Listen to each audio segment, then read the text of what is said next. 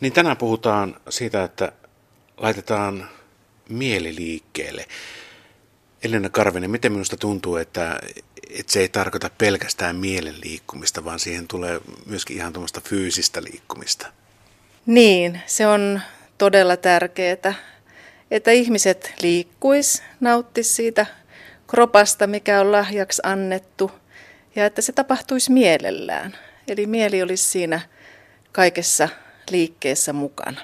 Miten? Miten saadaan ihminen tuosta mukavasta köllöttelystä television äärestä, ehkä vähän herkkupalojenkin äärestä sitten, miten saadaan sekä mieli että kroppa liikkeelle? No siinä on varmaan hirmu tärkeää se, että, että miettii, miten, mikä on itselle merkityksellistä ja kytkee liikettä siihen. Sanotaan, että jos on semmoinen vähän liikkuvainen tapaus, vähän liikkuvainen henkilö, niin, niin, niin sitä voi saada sitä liikettä aikaan sillä tavalla, että ajattelee, että olisipa mukava mennä katsoon kevään tuloa. Ja se on ikään kuin se johdatus siihen liikkeeseen myös. Tai että nyt mulla on hankala pulma ratkottavana, niin jospa lähden rauhassa kävelylle, niin ehkä se, se ratkee tässä.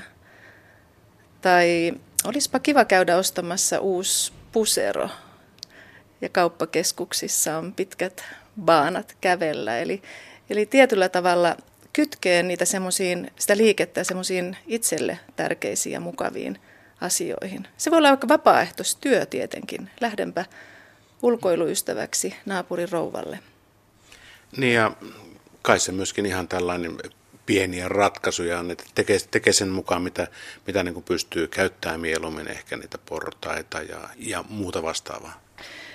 Arjen tämmöiset pienet päätökset ja pienet liikkeen lisät on tosi tärkeitä ja niitä voi todella helposti tehdä pienellä päätöksellä. Portaat on yksi, yksi hyvä esimerkki. Yhden pussipysäkkivälin käveleminen enemmän kuin mitä alun perin oli ajatellut. Ihan semmoinen tuolista ylösnousu ja jalottelu. Ja jos musiikki soi, niin vaikka tanssahtelu. Eli kaikenlainen semmoinen pienikin liike ilman, että siitä tulee semmoista suurta suoritusta. Kun se toistuu riittävän monta kertaa, niin siitä tulee mukava ja hyödyllinen tapa.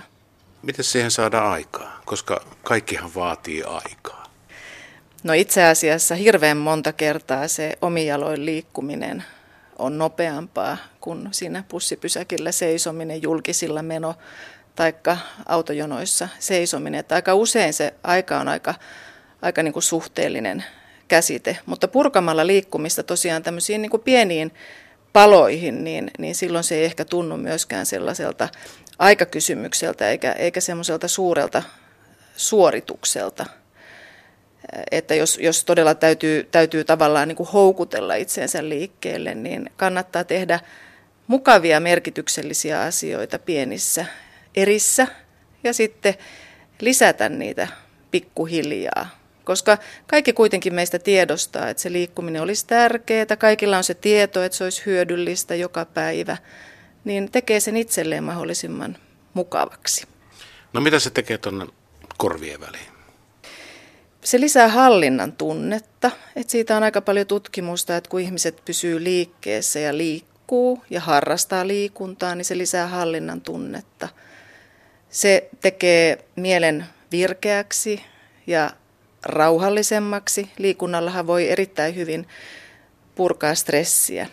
Et monethan kertoo sellaisesta, että jos on joku sellainen liikunta, laji suorastaan, mitä tykkää tehdä, jossa joutuu kovasti keskittymään, monet palloilulajit esimerkiksi miehille on sellaisia, niin silloin ikään kuin tuulettaa päänsä kaikista muista rasittavista ajatuksista, koska joutuu todella keskittyyn siihen itse suoritukseen. Miten tärkeänä sä niin näkisit Elina tämmöisen kunnossa pitämisen, että, että koska niin kuin aikaisemmin sanottu, että fyysinen kunto ja psyykkinen kunto, ne on oikeasti aika käsikädessä kulkevia missä vaiheessa meidän pitää niin ruveta kiinnittämään sitä siihen huomiota. Ihan pikku tenavina mehän liikumme koko ajan ja juoksemme paikasta toiseen. Mutta jossain vaiheessa se aika monella ihmisellä loppuu. Niin, se liikunnallinen elämäntapahan syntyy lapsena ja hirmuisen usein siinä ydinperheessä, että jos siinä näytetään liikkumisen mallia, niin lapsetkin omaksuu semmoisen liikunnallisen elämäntavan. Mutta jos ei tämmöistä onnea ole käynyt, että tämmöiseen perheeseen on syntynyt, niin ihan sen tiedon pohjalta voi lähteä rakentamaan itselleen tämmöistä elämäntapaa. Ja se on niin kuin kaikessa iässä mahdollista. Erityisen tärkeää se on, kun mennään kohti vanhuutta, koska silloin on todella kysymys jo siitä, että, että pysyy terveenä, paremmin terveenä, pysyy liikkumiskykyisenä, ja ajattelen niin, että voi siis toteuttaa niitä asioita, joita haluaa. Voi tehdä niitä itselleen merkityksellisiä asioita. Voi mennä mökille, voi harrastaa, voi lähteä ystävien luo, jos liikkuminen ei ole esteenä. Eli jos sun liikkumiskykys on niin hyvä, että sä jaksat ja pystyt tehdä niitä asioita, niin silloin ehkä, ehkä se korostuu vielä se, ja ymmärrys lisääntyy siitä, että liikkuminen on tärkeää ja välttämätöntä ja miten saisinkin siitä sitten sen päivittäisen tavan. Sitten liikunta ja, ja, ja tuommoinen, sehän tuo myös ystäviä, kavereita. Toki voi myös kavereiden kanssa mennä liikkumaan.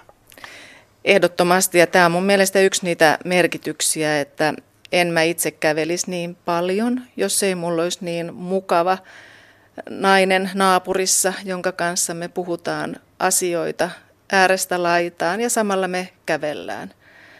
Ja mulla on paljon sellaisia kavereita, jotka sanoo, että, että en tulisi kuntosalille, jos, jos tota, sä et olisi siellä neuvomassa mua, että mitä mä teen.